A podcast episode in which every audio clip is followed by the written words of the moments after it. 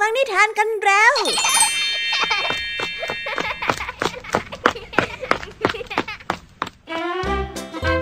สวัสดีค่ะน้องๆ ยินดีต้อนรับเข้าสู่ชั่วโมงนิทานกับรายการคิสอาในวันนี้พี่ยามีและกองทัพนิทานหันษาพร้อมที่จะพาน้องๆไปตะลุยโลกแห่งจินตนาการที่เต็มไปด้วยความสนุกสนานและข้อคิดต่างๆกันแล้วเอาละค่ะไปตะลุยโลกนิทานกันเลย วันนี้พี่ยามีมีนิทานแสนสนุกมาฝากน้องๆสองเรื่องด้วยกัน แต่จะเป็นเรื่องราวอะไรนั้นไปรับฟังตัวอย่างนิทานกันได้เลย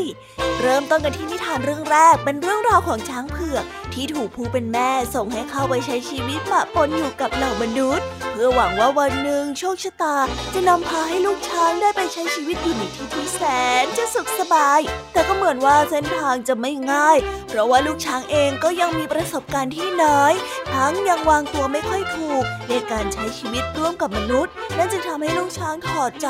และอยากจะหนีกลับเข้าป่าให้รู้แล้วรู้รอดไป เอา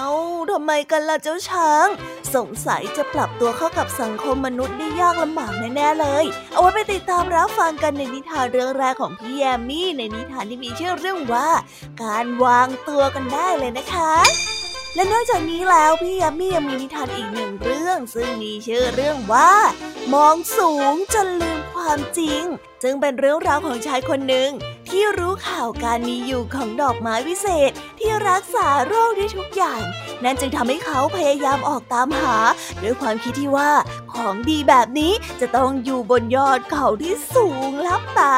จากความพยายามวันแล้ววันเล่ากลับไม่เป็นผล จะเพราะอะไรกันนั้น คงต้องไปรอรับฟังกันในนิทานเรื่องที่สองของพี่ยามีกันแล้วล่ะค่ะ นิทานภาษาพาสนุกในวันนี้ ลุงทองดีได้ใช้ให้เจ้าจ้อยไปซื้อลอตเตอรี่ แต่ก็ดูเหมือนว่าเจ้าจ้อยจะซื้อมาผิด จึงทำให้ลุงทองดีบ่นบางคำที่ฟังดูหยุยหยุยนั่นคือคำว่าจังขี้มูกออกมาจึงทำให้เจ้าจ้อยเองไม่เข้าใจเท่าไหร่นัก เอ๊ะคำว่าสั่งขี้มูกจะมีความหมายที่แท้จริงว่าอย่างไร ไปรับฟังในช่วงภาษาพาสนุกกันเลยนะคะ เป็นยังไงกันบ้าง หลังจากที่พี่ยามีได้เล่าเรื่องความสนุกกันมาบางส่วนแล้ว น้องๆ พร้อมจะไปตะลุยโลกแห่งนิทานกับรายการคิสอากันแล้วหรือยังเอ่ยเอาละค่ะ ถ้าพร้อมกันแล้วเราไปรับฟังนิทานเรื่องแรกกันเลย กับนิทานที่มีชื่อเรื่องว่า การวางตัว ไปรับฟังกันเลย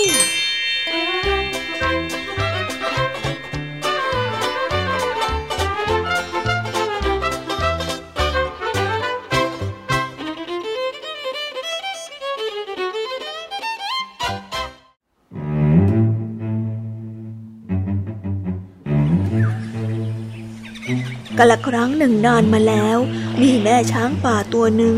อาศัยอยู่ในป่ารกและกว้างขวาง ต่อมา แม่ช้างได้คลอดลูกออกมาเป็นช้างเผือกขาวไปทั้งตัว ช้างเผือกน้อยมีผิวเป็นสีชมพู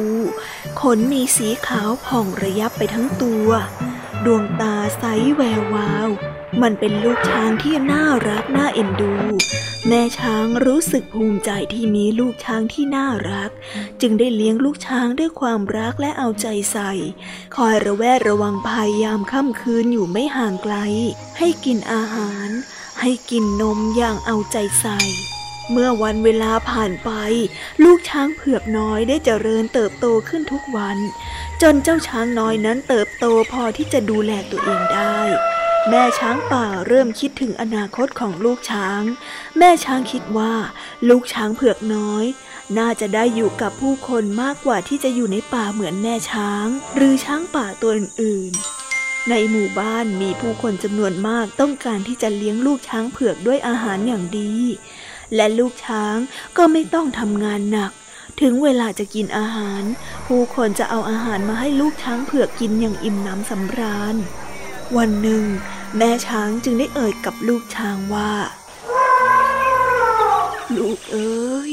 บัดนี้เจ้าเจริญเติบโตและดูแลตัวเองได้แล้ว เจ้าเป็นช้างเผือกที่มีบุญบารมี แม่คิดว่าพื้นป่าที่เราอาศัยอยู่ไม่เหมาะกับเจ้า เจ้าควรไปอยู่ในหมู่บ้านของผู้คน พวกเขาจะรักและเอาใจใส่ในฐานะที่เจ้าเป็นช้างเผือก เจ้าไม่ต้องทำงานหนัก ก็จะมีอาหารกินอย่างอุดมสมบูรณ์ ยิ่งเจ้าได้เป็นช้างเผือกคู่บารมีของพระราชา ลูกของแม่จะมีเกียรติและมีชื่อเสียง ลูกช้างเผือกได้ยินแม่พูดดังนั้นจึงได้เอ่ยขึ้นไปว่า ลูกจะทำตามที่แม่บอกทุกอย่างเลยครับ สิ่งใดที่แม่ว่าดี ลูกก็ว่าดีครับ แม่ช้างป่า แม้จะรักและอาวรลูกแต่เพื่อความเจริญรุ่งเรืองของลูก แม่ช้างก็ต้องยอม แม่ช้างจึงได้กำชับลูกผู้ที่สง่างามออกไปอีกครั้งหนึ่งว่า ขณะที่ลูกไปอยู่กับผู้คน ลูกควรจะอดทนและเชื่อฟังผู้คนเหล่านั้นให้มากๆนะลูก ครับแม่ เมื่อแม่ช้างป่าและลูกช้างเผือก กล่าวคำล่ำลากันแล้ว แม่ช้างก็ได้ปล่อยลูกช้างเผือกออกไปจากป่า ลูกช้างได้เดินพ้นออกไปจากป่าใหญ่ และเข้าเขตที่อยู่อาศัยของผู้คน ซึ่งมีสภาพเป็นหมู่บ้าน ชาวบ้านเห็นช้างเผือกน้อยต่างตื่นเต้นยินดี เรียกกันออกมาดูพลางตะโกนร้องบอกกันว่า เอ้เอ้พวกเรามาดูช้างเผือกกันเร็ว ดูสินะหลงมาจากป่าไหนก็ไม่รู้ มันคงอยากมาอยู่กับพวกเราแน่เลยเออไหนไหนไหนไหนไหนไหนเหรอลูกช้างเผือกเลย ชาวบ้านต่างเอากล้วย อ้อย ผักและผลไม้มาให้ลูกช้างเผือกกิน ลูกช้างได้กินอาหารจนอิ่มหนำพลางนึกถึงแม่ช้าง ที่แม่พูดไว้ก่อนที่มันจะออกจากป่า นั่นเป็นความจริง ผู้คนนั้นรักและต้อนรับช้างเผือกอย่างตื่นเต้นและยินดี นับตั้งแต่วันนั้น ลูกช้างเผือกจึงอาศัยอยู่ในหมู่บ้านนั้น พวกชาวบ้านได้นำอาหารมาให้ลูกช้างได้กินจนอิ่มหนำสำราญ ลูกช้างเผือกน้อยมีความสุข แต่ระยะหนึ่งผ่านไป ชาวบ้านก็เริ่มใช้งานลูกช้างเผือก เช่นการเอาถังตักน้ำยื่นให้และบอกว่า เฮ้ยเจ้าช้างเผือกน้อย จงไปตักน้ำมาให้พวกเราเอาไว้อาบหน่อยสิ ลูกช้างเผือกได้เอางวงหิ้วถังไปตักน้ำเที่ยวแล้วเที่ยวเล่า จนกว่าจะเต็มโอ่งเมื่อลูกช้างทำงานเสร็จแล้ว ชาวบ้านจะเอาต้นกล้วยและต้นอ้อยมาให้มันกิน เมื่อกินอิ่มแล้ว ชาวบ้านจะพาช้างเผือกไปแบกฟืน พวกเขาจะมัดฟืนเป็นมัดมัดแล้วบอกว่า ช้างเผือกน้อยเอ๋ยช่วยข้ายกฟืนกลับบ้านหน่อยเถอะ ช้างเผือกได้ใช้งวงยกมัดฟืน แล้วเดินกลับเข้าหมู่บ้าน วันวันช้างเผือกน้อยทำงานหลายอย่าง จนรู้สึกเหน็ดเหนื่อย มันเริ่มไม่พอใจ แม้จะคิดถึงความอดทนที่แม่ช้างเคยบอกไว้ เมื่อสิ้นความอดทนเข้าจริง ๆ ช้างเผือกน้อยได้ตัดสินใจเข้าป่า กลับไปหาแม่ของมันพลางบอกว่า แม่จ๊ะ การที่อยู่กับพวกมนุษย์เป็นไปอย่างที่แม่เคยบอกไว้ อาหารการกินของพวกเขาที่เขาหามาให้มากมาย แต่ครั้นพอกินอิ่มแล้ว พวกเขาก็จะให้ลูกตักน้ำตำข้าว แบกฟืนทำงานแทบไม่ได้หยุดเลยแม่ แม่ช้างได้กล่าวกับลูกช้างเผือกออกไปว่า แม่ลืมบอกลูกอย่างหนึ่ง ผู้คนจะยกย่อง คนที่รู้สถานภาพของตนดี ช้างเผือกก็ควรจะกระทำตนเยี่ยงช้างเผือก เจ้าไม่ควรจะทำงานตักน้ำต่ำข้าวแบกฟืน ลูกจงจำไว้ว่า ลูกเป็นช้างเผือก ครับแม่ แม่ช้างให้ลูกช้างเผือกกลับคืนสู่หมู่บ้านอีกครั้ง ซึ่งก็ได้รับการต้อนรับจากชาวบ้าน เฮ้ยช้างเผือกกลับมาแล้วน่ะ พวกชาวบ้าน เริ่มจะให้มันทำงานอย่างที่เคย ช้างเผือกน้อยจดจำคำที่แม่สอน จึงไม่ยินยอมทำงานที่ชาวบ้านให้ทำมันปฏิเสธการตักน้ำโดยการโยนถังทิ้ง โยนมัดฟืนทิ้ง และไม่ตำข้าว จนชาวบ้านนั้นเริ่มรู้สึกกลัว และไม่กล้าจะเข้าใกล้มัน มีชาวบ้านผู้สูงอายุอยู่คนหนึ่ง มายืนเพ่งพินิษช้างเผือก แล้วได้หันไปบอกกับคนอื่นๆว่า พวกเองจะให้ช้างเผือกนี้ทำงานได้อย่างไร รู้ไหมว่าช้างเผือกนี้น่ะเป็นช้างที่มีคดชลักสวยงาม ซึ่งหายากเต็มทีเขาเป็นช้างที่สูงส่ง เหมาะกับการเป็นช้างของพระราชา ช้างเผือกเชือกนี้เกิดขึ้นมาคู่กับบารมีของพระราชา ไม่ได้เกิดมาเพื่อตักน้ำตำข้าวให้พวกเรากิน เพราะฉะนั้นเราจะต้องนำช้างไปถวายพระราชาถึงจะถูกต้อง จากนั้นชาวบ้านได้นำช้างเผือกไปถวายพระราชา ช้างเผือกน้อยจึงมีความสุขที่เป็นช้างคู่บารมีของพระราชาตั้งแต่นั้นมา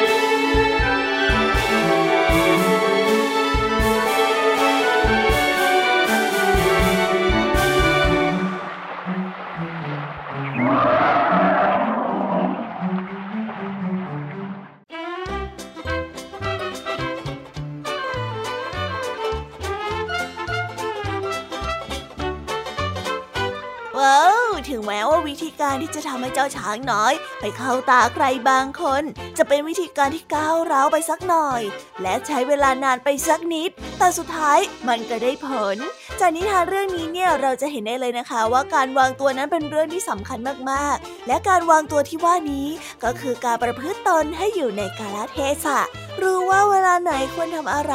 และรู้ว่าตัวเองนั้นอยู่ในบทบาทไหน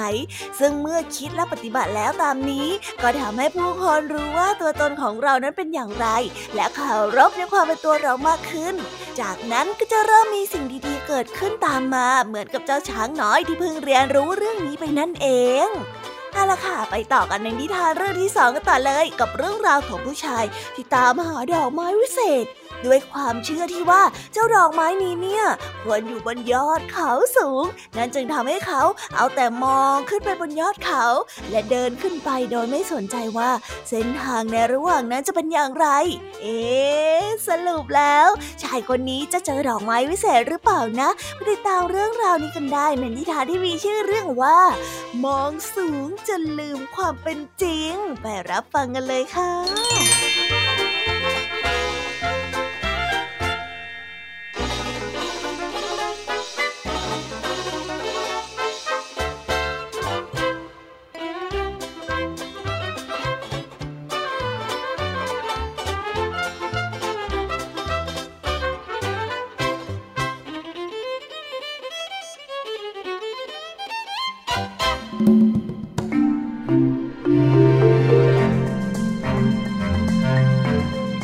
เมืองเมืองหนึ่งซึ่งอยู่ห่างจากภูเขาไม่มากนัก นายมีได้อาศัยอยู่ในเมืองนี้ เขาได้ประกอบอาชีพหาของป่าขาย เพื่อที่ประทังชีวิตไปวันวัน วันหนึ่ง นายมีได้ข่าวว่า บนภูเขาใกล้ๆนั้นมีดอกไม้วิเศษงอกอยู่ ซึ่งสามารถรักษาโรคได้หลายชนิดเขามีความคิดว่า ถ้าเขาได้มาคงจะทำให้เขาได้รวยขึ้น เขาได้เดินออกจากเมืองเพื่อที่จะเดินทางไปยังภูเขานั้น เมื่อไปถึง นายมีก็ได้มุ่งขึ้นสู่ยอดเขา นายมีคิดว่าดอกไม้วิเศษคงจะขึ้นอยู่บนเขาที่สูงเป็นแน่ นายมีได้กวาดสายตาไปตลอดทั้งเส้นทาง จนถึงยอดเขา แต่เขาก็ไม่พบดอกไม้ที่ว่านั้นเลย เขาจึงได้เดินทางกลับมาด้วยความผิดหวังรันในวันรุ่งขึ้น นายมีก็ออกเดินทางมายังภูเขานี้อีกครั้ง เขายังทำเช่นเดิม ยังคงมองหาดอกไม้บนยอดเขาสูง เขาได้ใช้เวลาทั้งวัน เพื่อที่จะหาดอกไม้วิเศษให้พบ แต่ก็ยังไม่พบสักทีวันแล้ววันเล่า นายมีก็ยังทำอยู่เช่นเดิม แต่ผลที่ได้รับนั้นก็คือ ยังหาดอกไม้ไม่พบ เขาจึงคิดจะหาดอกไม้วิเศษเป็นวันสุดท้าย ถ้ายังหาไม่พบ เขาก็จะไม่หามันอีกต่อไป แล้วก็เป็นไปอย่างที่คิด เมื่อนายมีหาดอกไม้ไม่พบ จึงได้ตัดสินใจเดินทางกลับบ้าน โดยได้เดินลงมาตามทางที่เป็นรอยหญ้า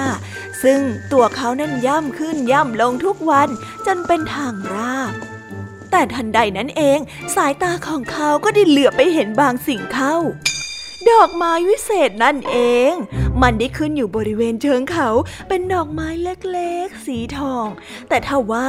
ดอกไม้วิเศษนี้ไม่ได้มีค่าอะไรอีกแล้ว เพราะมันแหลกและก็ยับจนใช้การอะไรไม่ได้ เนื่องจากเขาได้เดินย่ำขึ้นย่ำลงตรงที่มันขึ้นอยู่พอดี นายมีในก้มหน้ามองดอกไม้วิเศษอย่างเสียดาย พร้อมกับพูดขึ้นมาว่า ฉันไม่ควรจะมองอะไรสูงจนเกินไปเลย ดูสิเนี่ย ฉันต้องสูญเสียสิ่งที่ควรจะได้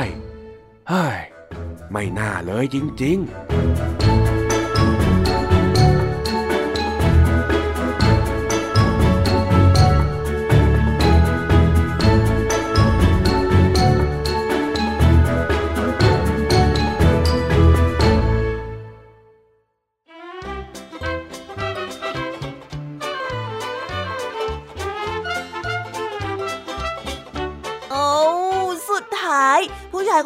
เจอดอกไม้วิเศษเขาจนได้ แต่ว่าเจอในสภาพที่ใช้การไม่ได้แล้วนะสิคะ เพราะว่าเป็นเขาเองที่เหยียบย่ำดอกไม้จนเสียหาย จากความคิดที่ว่าของดีต้องอยู่ในที่ที่สูง เมื่อคิดแบบนี้จึงทำให้เขามองข้ามความจริงบางอย่าง ที่ว่าต้นไม้นั้นมีดินก็สามารถงอกงามได้แล้ว นั่นจึงทำให้เขามองออกไปไกลแสนไกล โดยไม่คำนึงถึงอะไรใกล้ๆและเผลอเสียโอกาสนั้นไปในที่สุด เอาละค่ะ เราไปต่อกันในช่วงภาษาพาสนุกกันต่อเลย ลุงทองดีเนี่ยหงุดหงิดมากที่เจ้าจ้อยซื้อลอตเตอรี่มาไม่เหมือนกับที่สั่งเอาไว้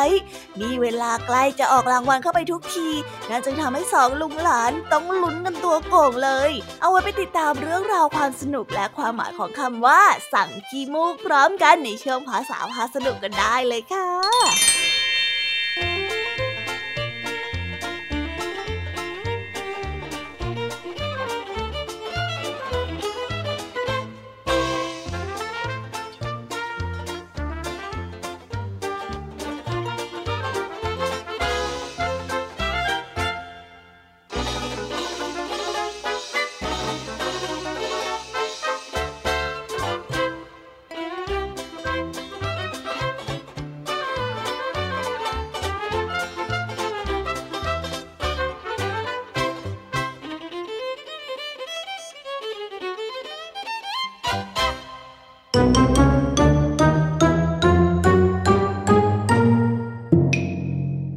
ษาพาสนุก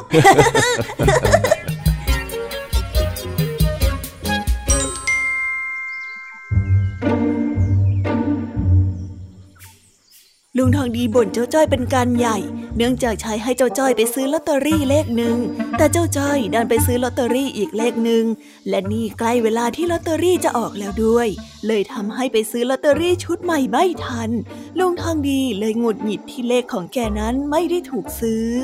เฮ้ย ไอ้จ้อยนะไอ้จ้อย ข้าบอกให้ซื้อเลขท้ายสองสองแปดเองดันไปซื้อแปดสองสองมาเนี่ย แล้วตอนนี้ก็ไปซื้อใหม่ไม่ทันแล้วด้วย เฮ้ย มันจะถึงเวลาลอตเตอรี่ออกแล้วนะเนี่ย มันน่าเสียดายไหมฮะเจ้าจ้อยอ้าวจ้อย บอกว่าจ้อยไม่ว่างไปลุงน้องนี้ก็ขยันขยอให้จ้อยไป มันต้องลืมมันบ้างสิ ไม่ต้องเลยเองนะฮะข้าว่าเองไม่ใส่ใจมากกว่า ดูสิข้าอุตส่าห์นั่งคิดเลขอยู่ตั้งนาน ดันไม่ซื้อซะได้โอ้ลุงก็จอยบอกว่าจอยไม่ได้ตั้งใจไง ใครจะไม่อยากขายคำสั่งลุงเล่า ก็รู้ แต่ว่าข้าเสียดายนี่นาเฮ้ย ถ้าหากว่ามันถูกขึ้นมาเนี่ยข้าได้หลายหมื่นเลยนะเฮ้ย ลุงทางนี้นี่แหละก็ซื้อกี่ทีกี่ทีก็ไม่เห็นจะถูก จะเลขอะไรก็ไม่ถูกทั้งนั้นน่ะ นี่เต้าจ้อย เอ็งทำหน้าที่ไม่ดีแล้วยังจะมาว่าข้าอีกเหรออะไรแหละลุง ก็ลุงบังคับให้จ้อยไปตอนที่จ้อยไม่มีสมาธิเองนะ จะมาโทษกันอย่างนี้ไม่ได้หรอกลุง นี่ เอ็งนี่มันเหมือนสั่งขี้มูกจริง ๆ ตอนนี้แล้วลุงยังจะมาสั่งขี้มูกอะไรอีก ดูดูดูสิเนี่ย ขนาดข้าหงุดหงิดขนาดนี้เนี่ย ก็ยังต้องมาอธิบายความหมายของคำให้เอ็งฟังอีก อ้าวก็จอยไม่รู้นี่นาลุงก็อธิบายมาสิ เหมือนสั่งขี้มูกที่ข้าพูดเนี่ย มันเป็นคำที่หมายถึง สั่งแล้วไม่ได้ผล สั่งแล้วไม่มีคนทำตามยังไงล่ะ โอ้ย ก็จ้อยบอกว่าจ้อยไม่มีสมาธิไง จ้อยเพิ่งปั่นจักรยานกลับมาเหนื่อยลุงก็ใช้ให้จ้อยไปอะ ไม่รู้ละ ถ้าหากว่าเลขของข้าออกนะ เอ็งต้องรับผิดชอบด้วย เอ้า แล้วถ้าเลขที่จ้อยซื้อขึ้นมาออกล่ะ ลุงจะว่ายังไง ฮะ ฮะ ฮะข้าเนี่ยเล่นลอตเตอรี่มาทั้งชีวิต ยังถูกบ้างไม่ถูกบ้าง แล้วเองที่ซื้อลอตเตอรี่ผิดเนี่ย มันจะไปถูกรางวัลได้ยังไงฮะ เลขอย่างนี้เนี่ยมันไม่ออกดอกไอ้เจ้าจ้อย โอ้จ้อยถึงได้ถามไง ว่าถ้าเลขออกแล้วจะทำยังไงข้ามั่นใจว่าอย่างไงมันก็ไม่ออก ไม่ต้องนึกดอกว่าจะทำยังไงเนี่ยอ้าวเองเอาลอตเตอรี่ไปเลย แล้วถ้าหากว่าลอตเตอรี่นี้มันออกรางวัลที่เองซื้อนะข้าจะยกให้ แต่ก็ขอให้มันออกละกันนะเฮ้ยมันจะหยาบเกินไปแล้วลุงทองดี ไม่ได้ยามสักหน่อย ก็แค่มองว่ามันเป็นไปไม่ได้ก็เท่านั้นเดี๋ยวเธอลุงคอยดูนะ หลังจากที่เถียงกันอยู่ได้สักพัก ลุงทองดีก็เปิดฟังผลการออกรางวัลสลากกินแบ่งรัฐบาล ซึ่งเจ้าจ้อยก็รอฟังผลอยู่ด้วยอย่างใจจดใจจ่อ ต่อไปเป็นการประกาศรางวัลเลขท้าย 3 ตัว รางวัลที่ออก 5 6 5 2 2 9 ห้าหกห้าสองสองเก้าเฮ้ย ดูสิเนี่ย ฟังมาไม่เห็นจะมีเลขที่ข้าตั้งใจซื้อเลย เสียเลิกหมดโอ้ก็จอยบอกแล้วว่ามันไม่ถูกยังไงมันก็ไม่ถูก ก็จะมีแต่ถูกกินนั่นแหละจ้ะ พอเลยนะ พอเลยนะ เอ็งไม่ต้องพูดเลยเฮ้ยจอยกลับบ้านดีกว่าเสียเวลาจริงต่อไปเป็นการประกาศรางวัลเลขท้าย3ตัว รางวัลที่ออก 2 5 4 8 2 2เฮ้ยไม่มีเลขที่ข้าฝันเลยจริง ๆ ด้วยๆเฮ้ยเออลุงเดี๋ยวนะ เมื่อกี้วิทยุว่าไงนะอะไม่รู้สิ อะเดี๋ยวเดี๋ยวข้าเปิดอีกทีนึงก็แล้วกัน ประกาศซ้ำอีกครั้ง เลขท้าย3ตัว รางวัลที่ออก5 6 5 8 2 2 ต่อไปเป็นการประกาศผลรางวัลเลขท้าย2ตัวประจำวันที่ลุงปะปะปะปะแปดสองสองอะเออเนี่ยเนี่ยเย้เฮ้ยมันมันเป็นไปได้ยังไงกันวะเนี่ยเออใช่ถูกลอตเตอรี่เย้เฮ้ยนั่นมันลอตเตอรี่ของข้าเว้ยเจ้าจ้อย เอ็งพูดอะไรของเอ็งแต่ ลูกน้องนี่บอกว่าจะยังให้จ่ายแล้วนี่นะเออเย้เย้เย้เย้เย้เย้อะแต่ว่าเอ็งไม่ได้จ่ายตังค์ซื้อข้านี่นะอ่าไม่ได้นะลุงทางนี้อย่ามาขี้โกงลุงยกให้จ่ายแล้วเอ้ยเฮ้ยเอาเอาถ้างั้นก็ค่าแบ่งเปอร์เซ็นต์ให้ละกัน คนละครึ่งโอเคไหมที่จริงเนี่ยมันต้องเป็นของจ้อยทั้งหมดนะ แต่ไม่เป็นไรเออแบ่งกันคนละครึ่งก็ได้จ้ะนี่ไม่น่าปากเร็วเลยเรา เย้เย้เย้ไม่จ้อยถูก อ้าววอ้าววิ่งไปแล้วนั่น เฮ้ย เราซื้อมาทั้งชีวิตไม่ถูก ไอ้จอยซื้อครั้งเดียวถูก โลกนี้เนี่ยมันไม่ยุติธรรมเลยจริง ๆ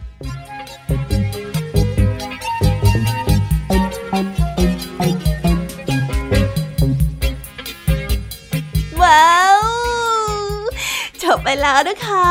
สนุกสนานกันไม่น้อยเลยทีเดียวสำหรับวันนี้เรื่องราวความสนุกก็ต้องจบลงไปแล้วละค่ะ พวกเราและรายการคิสอาวก็ต้องขอบอกมือบายบายกันไปก่อน ใครที่มารับฟังไม่ทันสามารถไปรับฟังย้อนหลังได้ที่ไทย PBS Podcast นะคะ วันนี้จากกันไปด้วยเพลงเพราะๆในช่วงสุดท้ายของรายการ แล้วไว้เจอกันใหม่ในตอนถัดไปสำหรับวันนี้ สวัสดีค่ะบายบายเป็นเด็กดีของคุณพ่อคุณแม่นะคะ「